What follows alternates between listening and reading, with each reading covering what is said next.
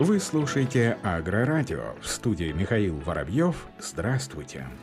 В Россельхознадзоре обсудили вопрос увеличения числа пунктов пропуска на госгранице, через которую в страну можно будет возить пестициды, агрохимикаты. Об этом информирует пресс-служба ведомства. Как рассказала замначальник управления внутреннего фитосанитарного и земельного надзора Россельхознадзора Надежда Павлова, сейчас решается вопрос о расширении перечня специализированных пунктов пропуска, расположенных в Калининградской области. Эксперт добавила, что все поступающие от российского бизнес-сообщества общества предложения о доработке регламентирующих информационную систему законодательных актов своевременно обрабатываются ведомством совместно с Минсельхозом России, часть из них уже были учтены. На данный момент контроль в сфере безопасного обращения пестицидов и агрохимикатов на территории России осуществляется Россельхознадзором с 29 июня этого года. Ведомство теперь контролирует соблюдение требований при ввозе указанной продукции в Россию, а также соблюдение регламентов применения применения этих веществ при производстве сельхозпродукции. Увозить пестициды и агрохимикаты можно через 14 пунктов пропуска, 4 автомобильных, 3 железнодорожных, 3 воздушных и 4 морских, расположенных в Москве, Санкт-Петербурге, Владивостоке, в Псковской, Белгородской областях, в Забайкальском и Краснодарском краях. Кроме того, сейчас идет разработка информационной системы прослеживаемости использования данных веществ, которые необходимо запустить до 1 июля 2020 2022 года. В Республике Чувашия отменен режим ЧС для ведения сельскохозяйственного производства. Соответствующее распоряжение подписала глава Чувашии Олег Николаев, сообщает региональный портал органов власти. Режим ЧС регионального характера был введен 7 сентября в связи с засухой, повлекшей гибели урожая сельхозкультуры. По данным специалистам, отмечается прекращение почвенной засухи. Запас продуктивной влаги в пахотном слое почвы составляет от 22 до 47 миллиметров. На сегодняшний день, по данным администрации муниципальных районов, в сельхозорганизациях и крупных фермерских хозяйствах скошено и обмолочено почти 298 тысяч гектаров зерновых и зернобобовых культур, что составляет почти 100% к площади. Воловой сбор зерна составил 582 тысячи тонн при урожайности 19,5 центнеров с гектара. Российские аграрии наращивают посевные площади нишевых культур. Экспортные пошлины Цена на зерно может подтолкнуть аграриев увеличивать площадь посевов нишевых сельхозкультур – кориандра, гороха, сои или горчицы.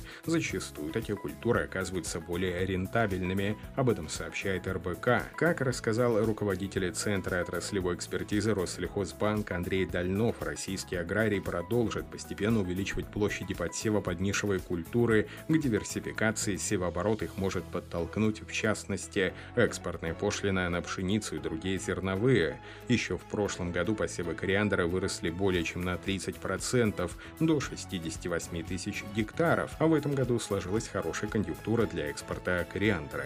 За январь-июль его поставки за рубеж выросли более чем на 50%, превысив 5 тысяч тонн. В целом же доля кориандра во всех посевах невелика, менее 0,1%, отмечает эксперт. По его мнению, наращивать посевы этой культуры для диверсификации севооборота могут скорее небольшие сельхозпредприятия и фермерские хозяйства. Как констатирует председатель Совета директоров Ставропольского сельхозпредприятия «Добровольное» Петр Коротченко, кориандр – неприхотливая культура, затраты на его выращивание небольшие, даже при низкой урожайности аграрии получают хорошую прибыль. Центр отраслевой экспертизы Россельхозбанка отмечает, что в последние годы аграрии европейской части России серьезно диверсифицировали посевы за счет сои. В этом году посевы под сои выросли в центральном округе на 17%, по всей стране на долю сои, по данным Росстата, в этом году приходилось почти 4% в структуре посевов всех сельхозкультур. Также в этом году аграрии почти наверняка смогут получить высокую рентабельность на горохе. В Канаде, одной из основных стран-экспортеров этой культуры, случилась засуха и и неурожаи. Российские сельхозпроизводители в этом году засели на 9% больше площадей, чем годом ранее, почти полтора миллиона гектаров.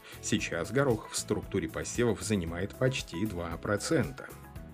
Площадь виноградных насаждений на Ставрополье к 2025 году увеличится более чем на 600 гектаров, сообщает ТАСС. На начало этого года площадь этих насаждений составляла более 5000 гектаров, в плодоносящем возрасте более 4500 тысяч гектаров. В 2020 было заложено 167 гектаров виноградных насаждений, а до конца этого года будет заложено еще 309 гектаров. В период с 2022 по 2024 годы планируется закладывать закладывать более 100 гектаров ежегодно. Виноградарство и виноделие – важная составляющая растеневодства Ставропольского края. Он занимает четвертое место по площади виноградных насаждений воловому производству этой культуры. За последние пять лет общий объем инвестиций в отрасль превысил миллиард рублей. В край было заложено 850 гектаров виноградников, воловой сбор в прошлом году составил около 50 тысяч тонн.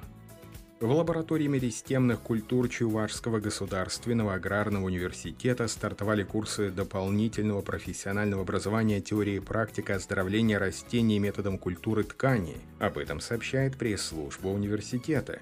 Первое практическое занятие заключалось в приготовлении питательных сред для культивирования растений. Программа занятий рассчитана на полтора месяца. За это время слушателям предстоит изучить тонкости подготовки и введения растений в культуру инвитро, освоить методы клонального микроразмножения растений научиться индуцировать ризогенез в условиях инвитро. В завершении программы студентам предстоит подготовить к адаптации в условиях инвитро микрорастения картофеля, малины, ежевики, земли земляники Садовой.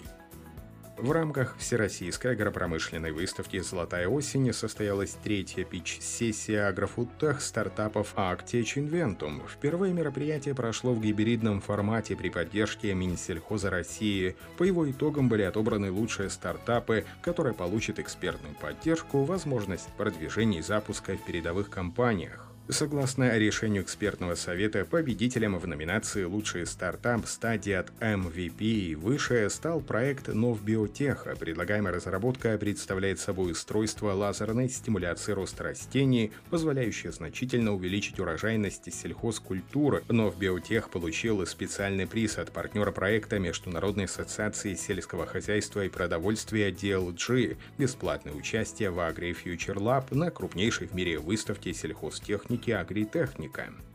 Новый сорт картофеля под названием CIP Methyld, разработанный Международным центром картофеля, является примером использования генов диких родственников сельхозкультур для адаптации современного сельского хозяйства к угрозам. Он является продуктом селекционной работы, в ходе которой дикий картофель был скрещен с культурным, чтобы противостоять фитофторозу. Новый сорт, выведенный американскими специалистами, был назван в честь ученого Матильды Арила, которая в 1980-х впервые использовала в селекции дикие виды картофеля. При полевых оценках в 10 точках урожайность этого сорта была сопоставима с урожайностью самого популярного сорта картофеля Перу Юнгай. К тому же, если при выращивании сорта Юнгай фунгицидные обработки были необходимы, то этот сорт хорошо рос без внесения каких-либо химикатов. Таким образом, картофель Матильда освобождает перуанских фермеров от затрат и рисков, связанных с применением фунгицидов, и является примером возможности использования использования диких родственников сельхозкультур для выведения климатически оптимальных сортов. На этом все. Оставайтесь с нами на глав агронома.